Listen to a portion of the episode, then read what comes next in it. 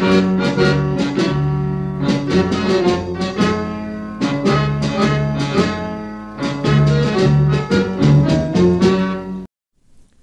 ดีครับ คุณกำลังอยู่กับกระเตงลูกพาเที่ยวครูสนะครับ Someday Go Podcast โดยผมคุณนายสายันนะครับ ตะวันเพลิง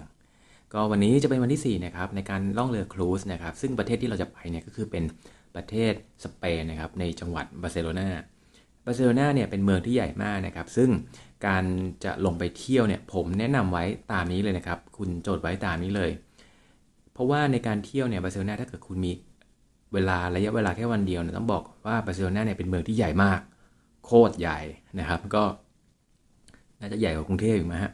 ทีนี้เนี่ยถ้าเกิดว่าคุณเลือกที่จะไม่ได้ซื้อทัวร์แพ็กเกจนะครับของเรือท่องเที่ยวนะครับ พวก excursion route ต่างๆนะครับ แล้วคุณเนี่ยประสงค์ที่จะเดิน ทางด้วยตัวเองนะครับ เดินเที่ยวเองเนี่ย ข้อแรกที่ต้องจำไว้เลยนะครับ คือ 1. คุณจำเป็นต้องซื้อ shuttle bus ของเรือครับ เพื่อที่จะไปลงในเมืองนะครับ port ของท่ารถนะครับ นี่คือข้อแรกเลยนะครับ เพราะว่าท่าเรือเนี่ย port ของเรือที่เรือจอดเนี่ยกับเข้าไปในเมืองเนี่ยกว่าจะถึงป้ายรถเมล์เนี่ยไกลมากนะครับ ประมาณ 2 กิโลเมตรได้นะครับนะไม่มีทางเด็ดขาดนะครับคิดว่าแบบ อยากเดินไปเฉยๆเนี่ยมันยากมากนะครับบอกไว้เลยนะครับขาลากแน่ๆโดยเฉพาะอย่างผมเนี่ยถ้าเกิดพาลูกไปกับพ่อกับแม่ไปเนี่ยต้องเดินมาเกือบโลกว่า 2 โลนะครับกว่าจะถึงตัวท่ารถนะครับ ซึ่งเรือรถ shuttle bus เนี่ยที่เขาจัดไว้ให้เนี่ยก็จะไปจอดที่เขาเรียกว่าเป็น World Trade Center นะครับก็เป็นเหมือนชุมทางนะครับ แล้วก็ใกล้ๆนั้นเนี่ยทิปอันที่2นะครับตรงนี้เนี่ยถ้า ผมแนะนำนะครับ ถ้าใครมีเวลาเที่ยวน้อย ผมแนะนำให้คุณใช้บริการ hop on hop off bus นะครับ ซึ่งในของตัวบาร์เซโลนาเนี่ย มันก็จะมีหลักๆนะครับ2บริษัทนะครับ อันนี้แล้วแต่เลยว่าคุณจะชอบอันไหน เพราะว่าผมผมยกตัวอย่างนะครับ ยกตัวอย่างเนี่ยมันเหมือนกับว่ารูทใกล้ๆเคียงกันเนี่ย คือของบริษัทหนึ่งจะวิ่งทวนเข็มนาฬิกา ของแต่ว่าของอีกบริษัทหนึ่งอะจะวิ่งตามเข็มนาฬิกา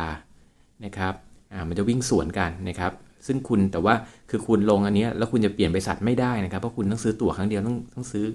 ใช้บริษัทไหนก็ต้องใช้อันนั้นนะครับ ข้อที่2เนี่ยคือของแต่ละบริษัทเนี่ยมันก็จะมี2อสมรูทนะครับ ซึ่งมันจะมีจุดที่เป็นเหมือนว่าวงกลมมาแตะกันเนี่ยเอาไว้ให้เปลี่ยนรถเหมือนกันนะครับอ่าเพราะฉะนั้นเนี่ยคุณก็ต้องวางแผนให้ดีนะครับว่าจะลงไปเที่ยวไหนนะครับ โดยเอากางแผนที่หรือว่าดาวน์โหลดเนี่ย map ของตัว Hop on Hop off เนี่ยของใน เมืองสเปนหรือว่าของบริษัทนั้นมาดูก่อนว่าผ่านสถานที่ท่องเที่ยวอะไรบ้างนะครับ แล้วก็ mark เอาไว้นะครับก่อนที่จะไปทำการเที่ยวนะครับ ส่วนของในการเที่ยวด้วยรถเมล์เนี่ยจริง ๆ ถ้าเกิดว่าคุณอาจจะมามากกว่า 1 วันเนี่ยผมก็อาจจะแนะนำได้นะครับ แต่ว่าอย่างที่บอกถ้าเวลามีน้อยเนี่ยไม่แนะนำเลยนะครับ แล้วเพราะอะไรเดี๋ยวเล่าให้ฟังนะครับ ก็เกือบซวยไปแล้ววันนี้นะครับ แผนของผมเนี่ยเดิมทีในในการวางแผนเที่ยวนะครับ ผม mark ไว้เลยอันแรกนะครับเอ่อ cathedral นะครับอ่าอาสนวิหารนะครับของบาร์เซโลนานะครับที่แรกนะที่ผมวางไว้ ก็ขึ้น hop on ใช่ไหมครับ ก็นั่งไปเรื่อยๆเผอิญเผอิญ คือโคตรซวยครับโคตรซวยเพราะว่ามัวแต่ดู Google Map ในมือถือนะครับ ชิปหายนะครับ เลยไป 2 ป้ายนะครับฮอปออนจะทำยังไงดีนะครับ จะคือคือคุณต้องเข้าใจว่าคือการที่คุณเลยประมาณป้าย 2 ป้ายเนี่ย คือมันไม่มีรถ เราไม่สามารถนั่งรถกลับได้เพียงอย่างที่บอกฮะว่าฮอปออนเนี่ยรูทมันเดินไปทางเดียวนะครับอ่ามันไม่มีทางสวนคือแบบมันไม่สามารถแบบข้ามฝั่งแล้วมาเดินเปลี่ยนรถสายรถไม่ได้นะครับ นอกจากว่าคือคุณกลับมาขึ้นรถประจำทางนะครับอ่าจะทำยังไงดีนะครับ ก็คือตอนนั้นเนี่ยตัดสินใจกันเลยนะครับว่า skip แล้วกันนะครับด้วยความซวยนะครับ แล้วก็ skip ตัว cathedral บาร์เซโลนาไปนะครับ ก็ไปลงที่แรกนะครับที่จตุรัส คาซาคาตาลุญญานะครับบาร์เซโลนาคาตาลุญญาตรง square นะครับกลางเมืองนะครับก็มีรูปปั้นนิดหน่อยนะครับ เป็น square เป็นจัตุรัสโล่งๆนะครับ ผมก็คือจริงๆพอยต์หลักๆเนี่ยก็คือว่าแวะให้คุณพ่อคุณแม่นะครับ ลงมาเข้าห้องน้ำถ่ายเบานะครับ ปวดฉี่อะไรเงี้ยคนแก่ก็อาจจะขับถ่ายบ่อยนิดนึงนะครับก็ก็เข้าห้องน้ำห้องท่าอากาศมันเย็นด้วยนะครับก็ดูไปไปดูจริงๆ มันมีข้างจัตุรัสมันก็จะมีห้างสรรพสินค้านะครับแล้วก็เนียนๆแวะเข้าห้องน้ำในนั้นนะครับ บอกก่อนนี่ว่าส่วนของจริงๆก็เดินแวบๆดูนะครับ ของมันก็ไม่ได้น่าสนใจเลยนะต้องบอกว่าพอดีผมไม่ใช่เป็นสายช้อปปิ้งนะครับ และอีกอย่างเนี่ยดูของมันก็ไม่ได้ถูกไม่ได้ดูหน้าพิสมัยอะไรนะก็เออไปเดินเดินดูก็น่าสนใจดี อีกอย่างหนึงเนี่ยห้างสรรพสินค้าห้างสรรพสินค้าของเขานะครับ ต้องบอกก่อนคุณเป็นคนไทยคุณมีความพลาวได้เลยนะครับ เพราะว่าห้างสรรพสินค้าในประเทศไทยเนี่ยจริงๆติดระดับโลกแล้วนะครับ ความสวยงามการตกแต่งเนี่ยไปหลายประเทศแล้วเนี่ยคือห้างแม่งแบบ พื้นๆมากอะ่ะมีแค่เชลเรียงนะครับอ่าแล้วก็มีพนักงานแค่นั้นอะ่ะคือแบบplain มากนะครับ ไม่ได้ตกแต่งสวยงามเหมือนในประเทศไทยนะครับ ก็หลังจากที่แวะเข้าห้องน้ำห้องท่านะครับ ที่ห้างตรง square กาตาลุญญาเสร็จนะครับ เราก็ขึ้น hop on ต่อนะครับ อันนี้เป็นที่แรกอ่าที่แรกก็เรียกว่าเป็นเขาเรียกว่าจุดท่องเที่ยวนะครับ เป็นคาซาบัตเทโอนะครับคาซาบัตเทโอ นะครับอ่าซึ่งใครหลาย ๆ คนเนี่ยถ้า search คำว่าบาร์เซโลนารับรองนะครับ เจอเป็นสถานที่แรก ๆ นะครับ ก็คือตึกภายนอกนะครับ มันจะเหมือนเหมือนอยู่ในท้องทะเลนะครับอ่าอะไรอย่างเงี้ยเหมือนท้องทะเลมีคลื่นมีอะไรพวกนี้นะครับ ก็เรียกว่าคาซาบัตเทโอนะครับ ซึ่งตัวคาซาบัตเทโอเนี่ยก็เป็นถูกจัดอยู่ในเขาเรียกว่ามรดกโลกนะครับ เป็น World Heritage นะครับ โดย องค์การยูเนสโกนะครับขออภัยครับอ่าซึ่งเผอิญจริงๆ ด้วยความสวยเหมือนกันนะครับ ว่าไอ้คาซามาเทโอเนี่ยมันดันปิดปรับปรุงนะครับด้านนอกอะ่ะปิดปรับปรุงด้านนอกไอ้ตรงเอ่อคือเอาผ้าใบอะมาขึงนะครับบังไว้ด้านนอกหมดนะครับ คือคุณไม่สามารถถ่ายรูปสวยๆแบบด้านนอกเหมือนในรูปได้แล้วแหละนะครับอ่าแต่ว่าคนเข้าแถวยาวมากนะครับ เข้าแถวยาวมาก ซึ่ง จริง ๆ อันนี้ต้องเป็นเรื่องข้อบกพร่องเลยนะครับ ว่าเป็นอะไรที่ที่ผมมันจะไม่ได้นึกถึงมาก่อนนะครับ ว่าโอ้คนแม่งรอเข้าแถวชมเยอะขนาดนี้นะครับ แล้วเผอิญว่าก็ลองไปดูราคาด้วย ก็เป็นอีกข้อบกพร่องหนึ่งนะครับที่ไม่ได้ดูเอาไว้นะครับ อันนี้แนะนำให้เลยนะครับว่าคุณสถานที่ไหนเนี่ยคุณควรกดเข้าไปดูก่อนนะครับ ว่าต้องชำระเงินจ่ายค่าตั๋วเข้าไปเลยซึ่งปรากฏว่าตัวคาซามาเทโอเนี่ยก็ประมาณเกือบ 30 ยูโรนะครับในการเข้าไปเที่ยว ก็วัดใจกันยังไงดี เออเวลามันเหลือไม่มากนะไม่ไปแล้วกันนะครับ ก็ถ่ายรูปแต่ด้านนอกนะครับ เซลฟี่ด้านนอกอย่างเดียว ผ่านไปนะครับคาซามาเทโอนะครับอะจากคาซามาเทโอก็เดินไปอีกที่หนึ่งที่ใกล้ ๆ กันนะครับอ่าเขาเรียกว่าเป็นคาซามิลล่านะครับอ่าหรือว่าถ้าอีกเรื่องเรียกอีกชื่อหนึ่งเนี่ยบน Google Map เนี่ยก็เรียกว่าลาเพดราลาเพดรานะครับ อ่าก็จะเป็นอยู่ใกล้ๆกันนะครับหรือว่าเขาเรียกว่าคาซามิล่านะครับคาซาก็เป็นภาษาสเปนนะครับคือจะเป็นเหมือนเป็นบ้านที่อยู่นะครับอ่าซึ่งในในของทั้งสองอันเนี่ยคือจริงๆมันจะเป็นลักษณะเหมือนกึ่งอพาร์ตเมนต์สี่ห้าชั้นนะครับแล้วก็ด้านในเนี่ยมีการตกแต่งนั่งไม้คือจริงเป็นอพาร์ตเมนต์เป็นหลายๆห้องพักนะครับอ่าถ้าเกิดว่าเราซื้อบัตรเข้าไปดูเนี่ยอย่างผมเนี่ยคาซาเอ่อลาเพเลดาเนี่ยก็แถวยาวเหมือนกัน จริง ๆ ก็วัดใจกันอยู่นะครับว่าจะเข้าไปดีหรือเปล่านะครับแต่ว่าอะ คือถ้ามันไม่ได้เข้าเลยเนี่ยมันมันก็รู้สึกแบบอะที่แรกก็ไม่ได้เข้าที่ 2 จะไม่ได้เข้าหรือเปล่าก็กัดฟันนะครับอะก็ไม่เข้าไปเลยแล้วกันเนี่ยเอ๊ะก็ก็เข้าไปเลยนะครับ ก็คือซื้อตั๋วนะครับ เข้าไปนะครับ ซึ่งตั๋วเนี่ยต้องบอกก่อนว่า แนะนำไปอย่างยิ่งนะครับ ถ้าใครสามารถซื้อได้เนี่ยลองสามารถซื้อผ่านอินเทอร์เน็ตไปก่อนนะครับ มันจะถูกกว่าไปซื้อหน้างานอยู่ประมาณ 3-4 ยูโรนะครับ ซึ่งไอ้ตัวคาซามิล่าเนี่ยก็เกือบประมาณ 30 ยูโรเลยนะครับ คุณสามารถดูได้จากกลางวันนะครับจนถึงช่วงกลางคืนเนี่ยเพราะกลางคืนมันก็จะมีอีกอีกสไตล์หนึ่งนะครับเขาจะประดับแสงสีนะครับเดี๋ยวว่าถ่ายรูปเนี่ยถ่ายรูปช่วงดาดฟ้าหรืออะไรเงี้ยอาจจะไม่สวย ซึ่งคือดูแล้วอย่างน้อยเนี่ยทั้งคาซาบัตเทโอกับคาซามิล่าเนี่ยอย่างน้อยคุณคุณเข้าสักที่นะครับ จะได้เข้าไปดู เพราะว่าทั้ง 2 จุดนี้มันถูกออกแบบหลักๆนะครับ โดยถูกออกแบบนะครับเป็นเป็นเป็นศิลปินก็คือเชื่อว่า โจวานี่ใช่ไหมโจวานี่เกาดี้นี่แหละฮะชื่อผมอาจจะจำผิดนิดนึง แต่ว่าชื่อคุณเกาดี้เนี่ยก็เป็นศิลปินเอกนะครับในยุคปลายพันเก้าร้อยแปดสิบกว่านะครับพันเดี๋ยวก่อนไม่ไม่ใช่สิเขาเรียกว่าโทษทีครับเป็นพันแปดร้อยกว่านะครับ ซึ่งสมัยนั้นเนี่ยจะเป็นสมัยศิลปะเขาเรียกว่า Art Nouveau นะครับ Art Nouveau Art Nouveau เป็นยังไงนะครับอนูโวเนี่ยมันจะมีการนำรูปลักษณ์ของธรรมชาตินะครับ รูปทรงทรงโค้งนะครับผิวไหวเหมือนใบไม้นะครับ เหมือนตัวคลื่นมาซ้อนเรียงกันนะครับ เพราะฉะนั้นเนี่ยเวลาคุณลองลองดูก่อนก็ได้นะครับ ใน Google เนี่ยมันก็จะมีแบบตึกเนี่ยมันจะมีคือไม่ใช่แบบตึกเหลี่ยมๆนะมันมีโค้งมนอะไรอย่างเงี้ยไปหมดนะครับ ก็เรียกว่าศิลปะในยุคของอาร์ตนูโวซึ่งคุณเกาดี้เนี่ยก็เป็นคนออกแบบ นะครับทั้ง2องอันนะครับก็เป็นเเขาเรียกว่าเป็นศิลปินเอกนะครับของของโลกในยุคนั้นนะครับ ก็ผมก็เข้าได้ไปดูนะครับ จริงเวลาไม่ได้มีเยอะนะครับอะก็เข้าไปดูนะครับ เข็นลูกเข้าไปนะครับ ฝาก ซึ่งตรงนี้ต้องบอกนะฮะเราเราไม่สามารถเอารถเข็นขึ้นไปข้างบนนะครับ ก็ต้องพับแล้วก็ฝากไว้ด้านล่างนะครับ แล้วผมก็ใช้จิงโจ้เนี่ยหิ้วลูกขึ้นไปนะครับ เราก็จะขึ้นลิฟต์ไปชั้นบนสุดนะครับอ่าเริ่มส่วนใหญ่เริ่มจากชั้นบนสุด แล้วก็ค่อยๆเดินลงมา ก็สวยนะครับ แปลกตานะครับ อย่างที่บอกว่ามันมีความโค้งนะครับ ทุกห้องเนี่ยมันมีการตกแต่งที่เป็นเป็นเอกลักษณ์อะนะครับอ่ามีแล้วก็มีการใช้เป็นกระจกสีหรือว่าเป็นลายโมเสกนะมาตกแต่งให้เป็นรูปทรงโค้งทรงอะไรเงี้ยต่างๆนะครับ ต้องบอกว่าก็ดูด้วยความรีบเร่งพอประมาณเลยนะครับ เพราะว่าอย่างที่บอกฮะบาร์เซโลนาเป็นเมืองใหญ่มากนะครับ แล้วก็ เส้นทางเดินรถของ hop on เนี่ยมันมันต้องวิ่งอ้อมเมืองอีกนะครับ ก็รีบดูด้วยความรวดเร็วนะครับ แล้วก็กลับลงมานะครับอ่าก็ในระหว่างทางที่เดินจะจะไปขึ้นรถไปอีกที่หนึ่งเนี่ยจริงก็ได้เจอเหมือนกันนะครับม็อบเสื้อกั๊กนะครับที่เขาประท้วงกันในยุโรปนะประท้วงในฝรั่งเศสในสเปนก็เจอได้เหมือนกันนะครับ ผมก็ขึ้น hop on นะครับทิปต่อไปเนี่ยก็คือซากาด้านะครับฟามิเลียคือต้องบอกก่อนว่าตัวซากาด้าฟามิเลียเนี่ยมันเป็น signature มันเป็นแบบ คือใครมาบาร์เซโลนาแล้วไม่ได้ถ่ายรูปไม่ได้แบบ ไม่ได้มาเห็นซากาด้าฟามิเลียนี่บาปอะเป็นเป็นอนันตริยกรรมเลยแล้วกันนะครับ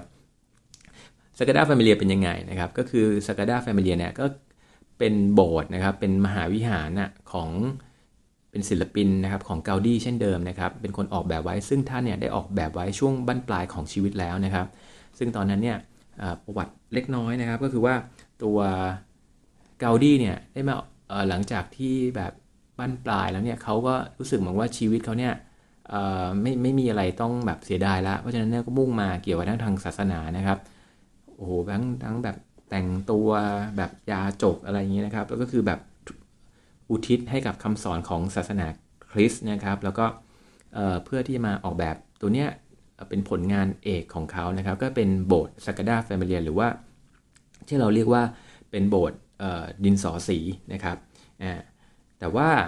อย่างไรก็ดีเนี่ยขณะที่โบสถ์นี้สร้างไม่เสร็จเกาดี้ก็ได้ตายไปก่อนนะอย่างที่บอกว่าเขาเนี่ยแต่งตัวเป็นเหมือนแบบยาจกอะ่ะดีโดนรถชนนอนข้างทางคือก็ไม่มีใครรู้นะว่าแบบเฮ้ยโอ้โหแม่งคนใหญ่คนโตมานอนข้างเนี่ยคือแบบก็มองข้ามไปเงี้ยจนกว่าแบบคนจะไปเจออย่างเงี้ยก็แบบก็ไม่ไหวแล้วนะครับ ก็ตายไปนะครับ ซึ่งโบสถ์ก็ยังสร้างไม่เสร็จโบสถ์เนี่ยสร้างตั้งแต่อะไรอะ่ะ ต้นต้นยุคของพันเก้าร้อยกว่านะครับ จนเนี้ยจนจนยุคสองพันกว่านะร้อยกว่าปีก็ยังสร้างไม่เสร็จนะครับคิดดูเป็นสร้างนานมากนะครับ ซึ่งซึ่งหลังจากการตายเนี่ยนะครับ ตัวพวกโมเดลอะไรต่างๆเนี่ยก็ถูกทำลายด้วยนะครับในช่วงสงครามกลางเมืองในสเปนนะครับในช่วงยุคประมาณ 1936 นะครับ ซึ่งกว่าคนจะมารวบรวมหลักฐานรวบรวมแบบภาพร่าง ว่าจะสร้างได้อีกเนี่ยก็ประมาณเกือบเท่าไหร่ฮะปีสร้างอีกทีก็ปี 1952 นะครับ ก็ทิ้งมาแล้วก็จนถึงทุกวันนี้ผมไปดูเนี่ยไปทริปนี้มันยังก็สร้างไม่เสร็จนะครับก็จะมีมั่นจันนะครับ ซึ่งคือคือไปถึงก็ต้องบอกฮะเป็นโบสถ์นะครับ แต่เขาล้อมรั้วรอบขอบชิดมากเลย ซึ่งถ้าเกิดคุณจะเข้าไปดูนะครับ ก็ต้องเสียตังค์นะครับ ก็เนี่ยประมาณนี้ฮะยี่สิบกว่ายูโรสามสิบยูโรก็คิดว่ายังไงดีนะครับ เอาง่ายๆนะครับเพราะเวลาเหลือไม่เยอะจริงๆเนี่ยก็นั่งกินข้าวข้างนอกนะครับ นั่งกินข้าวที่ร้านคาเฟ่ด้านนอกนะครับ ชื่อว่าคาซาเจลิน่านะครับ เป็นร้านอาหารสเปนที่อร่อยมากนะครับ ลองดูนะครับเยื้องใน Google Map นะครับมันจะมีพวกเออ chicken wing นะครับ มีอะไรอะเบอร์เกอร์อะไรเงี้ยโอ้โหอร่อยมากนะครับเมื่อกินกับเบียร์ท้องถิ่นนะครับอ่าคือจริงก็งงตัวเองนะครับ มา Sagrada Familia แต่ไม่ได้เข้านะครับ มานั่งกินแล้วก็เสพภาพศิลป์ดูด้านนอกเอานะครับ แล้วถ่ายเซลฟี่ด้านนอกเอาเพราะว่า คือถ้าเข้าไปด้านในมันก็ต้องต้องชำระเงินเพิ่มนะครับ แล้วก็มันต้องใช้เวลาด้วยนะครับ ซึ่งก็โดยสรุปก็ไม่ได้เข้านะครับ ก็ถ่ายรูปแค่ด้านหน้านะครับ แล้วก็คือแบบจิ้มจุ่มทัวร์มากนะครับ คืออย่างที่บอกว่าบาร์เซโลนาเป็นเมืองใหญ่ถ้าดีที่สุดนะครับ คุณควรจะมีอย่างน้อยเลยแหละ2 วัน 1 คืนนะครับ ควรจะเที่ยวในบาร์เซโลนาเพราะว่าคืออย่างที่บอกฮะกว่าแต่ละที่นะครับ Casa Batlló ถ้าคุณจะเที่ยวต้องใช้ประมาณ 2 ชั่วโมงนะครับ Casa Milà เนี่ยจะเที่ยวให้แบบมีความสุขนะครับ นี่ผมนี่เดินเร่งๆยังไม่ถึงชั่วโมงนะครับ ต้องใช้ประมาณ2ชั่วโมงกว่าจะเสพงานศิลป์เดินครบทุกห้องนะครับ Sagrada Familia อีกนะครับ ซึ่งด้วยการเวลาไม่พอแล้วก็แวะกินข้าวนะครับ ลูกต้องกินข้าวเปลี่ยนผ้าอ้อมด้วยนะครับ ก็นั่งกินกันนั่นแหละคาซาอันเจล่านะฮะแถวนั้นก็แต่โชคดีนะครับ อาหารอร่อยมาก บอกเลย ผมกินเบอร์เกอร์กับ chicken wing เนี่ย ตรอร่อยนะครับประทับใจมากประทับใจยิ่งกว่าสักดาแฟมิลียอีกนะครับก็ถ่ายรูปด้านนอกนะครับอะแต่จริงคุณพ่อคุณแม่ก็โอเคแกก็ท่านก็โอเคกันนั่นแหละนะครับถ่ายรูปด้านนอกเสร็จแล้วก็ขึ้นนอปออนต่อนะครับไปวิ่งชมเมือง ชมเมืองก็ยังมีความสุขนะครับ เพราะว่าลองเปรียบเทียบกันจากที่เราก่อนหน้านี้ไปเที่ยวก่อนหน้าที่ขึ้นครูซนะครับผมได้พาครอบครัวไปเที่ยวที่โรมนะครับเที่ยวอิตาลีเที่ยวปาเลโมอะไรพวกนี้คือรู้สึกว่าในสเปนนะมันคือเมืองบ้านเมืองมันสะอาดกว่าอิตาลีเยอะนะมัน มันมีความ civilization มากกว่านะครับ ดูสะอาดสะอ้านนะครับ คนดูเป็นระเบียบนะครับแต่งตัวเรียบร้อยอะไรเงี้ยนะครับ ก็ดูน่าเดินเที่ยวอะไรมากกว่านะครับ แต่เราก็เดิน hop off เราก็ route เดิมเนี่ยจริงๆก็ผ่านอันนี้เดฮะอีกที่หนึ่งก็คือว่า Park Güell Park Güell เนี่ยเป็นสวนที่อยู่ทางเหนือของบาร์เซโลนานะครับ ขึ้นชื่อตามผู้ที่ได้อุปถัมภ์ตัว Gaudí นะครับ คือ โดยง่ายๆเนี่ยคือคุณ Güell เนี่ยได้ไปเจอคุณ Gaudí เนี่ยที่งานเอ่อ Paris Expo นะครับประมาณ 1978 นะครับงาน Paris Expo นะครับซึ่ง Gaudí เนี่ยแกก็ไปโชว์ผลงานที่นั่น แล้วเกิดความประทับใจแล้วคือคุณ Güell เนี่ยแกก็จ้างเหมือนว่าเป็นผู้อุปถัมภ์ให้มาออกเป็นสปอนเซอร์ให้มาสร้างงานศิลป์งานอะไรเงี้ยนะครับ แล้วก็Gaudí เนี่ยก็ออกแบบสวนให้ด้วยนะให้คุณ Güell เนี่ยเรียกว่า Park Güell นะครับ ซึ่งก็เป็น World Heritage เหมือนกันนะครับ ไปดูที่สวนเนี่ยก็จะมีฮะรูปแบบการออกแบบการใช้ลายโค้งนะครับ สีหรือหรือว่าการใช้พวกรูปลักษณ์ต่างๆเนี่ยคือคุณดูแล้วจะเหมือนในตัว Casa Batlló กับ Casa La Pedrera เลยนะครับ คล้ายๆกันเลยเพราะว่าอย่างที่บอกว่าออกแบบคนเดียวกันนะครับ ก็เป็นเวิร์ d h ฮลิเท e เหมือนกัน ซึ่งก็เป็นเรื่องที่น่าเสียใจเหมือนกัน ก็ไม่ได้แวะลงไปนะครับ เพราะว่า ถ้าลงไปก็ต้องใช้เวลาไม่ต่ำกว่า 2 ชั่วโมงนะครับ ก็เป็นเรื่องที่น่าโหดร้ายเหมือนกันนะครับ สรุปในบาร์เซโลนาจริงจิ้มจุ่มมากนะครับ ทัวร์จิ้มจุ่มมากยิ่งกว่าทัวร์จีนนี่นะครับ เพราะว่ามีเวลาจำกัดแล้วเราต้องกลับมาขึ้นเรือให้ทันนะครับ ตอนมาสี่โมงครึ่งเพราะฉะนั้นเนี่ยใครจะมาบาร์เซโลนาผมสรุปให้เลยนะครับ คุณควรเลือกเนี่ยหนึ่งเนี่ยคือทั้งซากาดาแฟมิเลียนะครับคาซามาเทโอนะครับคาซา มิล่าหรือว่าลาเพเลดานะครับหรือว่าสวนเกลเนี่ย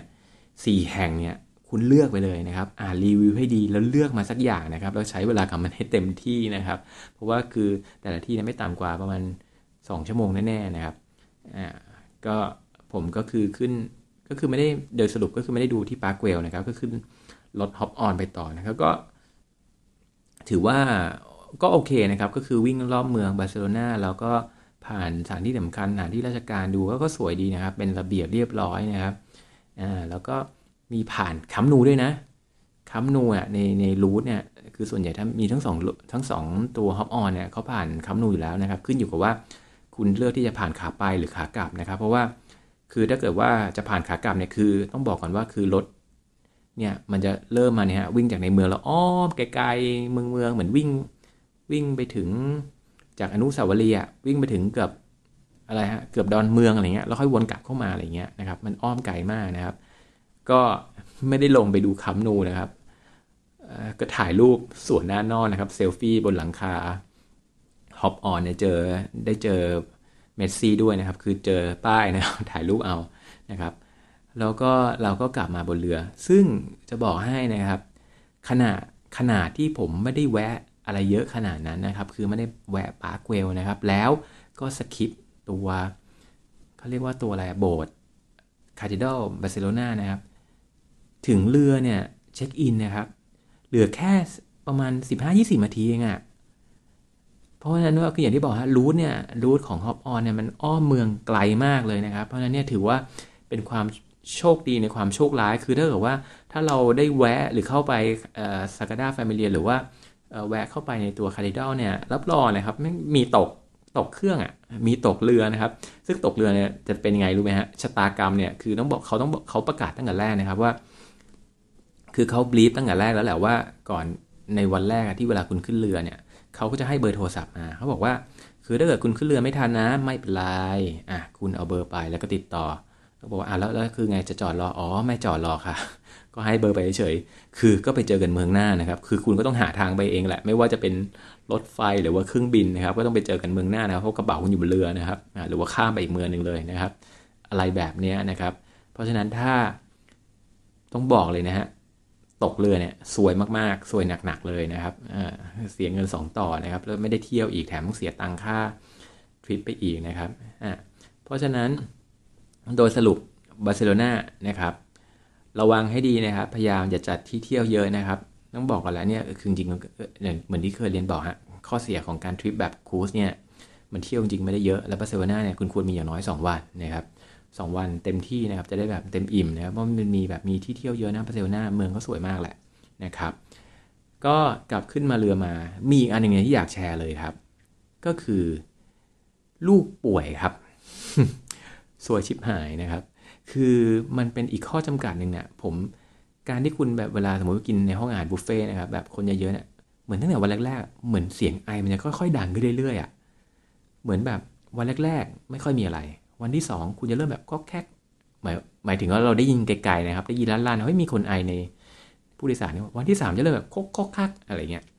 นะครับ เหมือนเริ่มติดกันเยอะเรื่อยๆนะครับแม่งน่ากลัวชิบหายนะเหมือนพวกซอมบี้อะไรเงี้ย จนจนก็ไม่รอดนะครับ ก็คือว่าเออลูกผมก็ไอ เริ่มไอเยอะมากนะครับมีเสมหะมีมีน้ำมูกทำยังไงนะครับ เราขึ้นเรือมาแล้วภรรยาก็เป็นห่วงนะจริงๆ ผมดูอาการจริงๆไม่ค่อยน่าเป็นห่วงเท่าไหร่นะก็เด็กเป็นหวัดธรรมดาแต่ว่าอย่างที่บอกฮะว่าคือบางทีเนี่ยเด็กมันไม่ค่อยแสดงอาการนะครับเพราะเด็กเขาก็เล่นล่าเริงอะไรเงี้ยก็จำเป็นต้องไปหาหมอครับ ไปหาหมอบนเรือนี่แหละ นะครับมันเป็นประสบการณ์ที่ที่น่าตื่นเต้นนะครับแต่ไม่น่าจดจำเท่าไหร่นะครับ ก็คือเออก็พาไปหาหมอหมอเนี่ยเขาจะอยู่ห้องด้านล่างด้านใต้เรือนะครับ จะเป็นห้องของพนักงานนะครับ ก็จะไม่แบบสวยๆจะห้องแบบเล็กๆนะครับ เหมือนในหนังอะ่ะก็ไปหาหมอหมอก็ตรวจนะครับ เอา stethoscope แล้วหูฟังเนี่ยจิ้มปอดนะครับสองทีนะครับดูจมูก ไม่เป็นอะไรมากค่ะ ไม่เป็นไรนะแต่ว่าไม่มียาน้ำนะ หมอครับส่วนใหญ่มีแบบพวกยาอุบัติเหตุนะฮะพวกยาแอนติบโอติกเนี่ยพวกหรือว่ายาปฏิชีวนะเนี่ยยาฆ่าแบคทีเรียเนี่ยเมืองนอกเขาไม่ได้จ่ายง่ายๆเหมือนเมืองไทยนะครับ คือถ้าไม่ได้เป็นอะไรหนักๆจริงๆ หรือว่าเป็นดูแล้วมีการติดเชื้อจริงเนี่ยเขาก็ไม่ได้จ่ายยาง่ายๆนะครับ เพราะฉะนั้นเนี่ยสรุปก็คือแค่จิ้มเนี่ยวัดไข้อะโอเค วัดไข้เสร็จทำไงบ้างครับแค่ฟังปอดสองสามทีนะครับอะดูปากดูคอเสร็จ โดนมาเท่าไหร่ครับ 100 ยูโร 100 ยูโรนะครับฟังไม่ผิดนะครับ นี่ยังไม่มีจ่ายยารักษานะครับ100 ยูโรเนี่ยคูณเท่าไหร่ฮะสามห้าคือ3,000กว่าบาทอะ3,000กว่าบาทนะครับซวยชิบหายโชคดีนะครับ ต้องบอกเหมือนที่ผมเคยบอกนะครับ ตั้งแต่ episode แรกนะครับว่า คือการที่คุณไปเที่ยวเนี่ยอย่าประหยัดนะครับ เรื่องของประกันสุขภาพนะครับ จ่ายซะนะครับ โดยเฉพาะยิ่งพาเด็กไปเที่ยวเนี่ยนะครับ อย่าจ่ายแบบถูกที่สุดนะครับ ก็ซึ่งซึ่งในที่สุดเนี่ยผมก็ เบิกมากลับคืนมาได้หมดนะครับ เอาก็คือเอาตัวใบเสร็จเนี่ยที่กับใบรับรองแพทย์นะครับ อย่าลืมเลยนะครับ ขอหมอด้วยว่าขอด็อกเตอร์อะไรเนี่ยก็เรียกว่าอะไรนะ diagnostic diagnostic certificate นะครับอ่าขอมานะครับใบรับรองแพทย์กับใบเสร็จแนบกันนะครับ แล้วก็เอากลับมาบึงไทยมาเบิกนะครับ ก็ได้คืนครบถ้วนนะครับอ่าก็ถือว่าโชคดีไม่เป็นอะไรมาก แต่ว่าผมมีทิปหรือว่ามีข้อแนะนำให้อีกอันหนึ่งเลยนะครับสำหรับคุณพ่อคุณแม่ คือถ้าเกิดคุณได้ลงเรือนะครับ แล้วมีเขามีเอาน้ำผลไม้น้ำส้มสดเนี่ยมาเสิร์ฟนะครับ ผมแนะนำนะครับให้คุณเนี่ยซื้อสักแก้วหนึ่งนะครับ ยอมเสียตังค์ซื้อในในมือแรกๆนะครับ แล้วคุณก็เอามาแช่ตู้เย็นนะครับ แล้วก็ค่อยมาแบ่งให้น้องกินอะ่ะเหมือนเป็นวิตามินซีอะเพราะว่าคือตอนที่อยู่ในเรือเรือเนี่ยถ้าเกิดป่วยคือมันไม่มียาคือคุณคือยาลดเสมหะลดอะไรก็ไม่ได้เราก็ต้องแบบนะฮะ ทางที่ดีนะคือเหมือนว่าเหมือนเสริมวิตามินซีให้ให้เด็กตั้งแต่วันแรก ๆ ดีกว่านะครับ คือคือแก้วหนึ่งเนี่ยซื้อมาประมาณน้ำส้มสดเนี่ยอยู่ที่ประมาณ 300 300นิดๆนะครับเนี่ยซื้อบนเรือเนี่ยน้ำส้มคือเขาคั้นสดๆเลยนะเออแล้วก็แบ่งให้กินเนี่ยพอชั่นกินได้ประมาณแบบ วันละประมาณช้อน2ช้อนอะไรเงี้ยครับก็กินได้หลายวันอยู่นะครับก็เหมือนแบบพยายามช่วยเพิ่มนะครับต่อต้านเชื้อโรคนะครับลดหวัดอะไรอย่างนี้นะครับผมก็ จบกันไปนะครับกับบาร์เซโลนานะครับด้วยด้วยทัวร์จิ้มจุ่มนะครับ ก็ episode หน้านะครับ ก็เดี๋ยวเราจะพาไปเที่ยว Marseille นะครับ ประเทศฝรั่งเศสนะครับผมก็ episode นี้ก็ขอบคุณมากนะครับที่ติดตามรับฟังนะครับ สวัสดีครับ thank you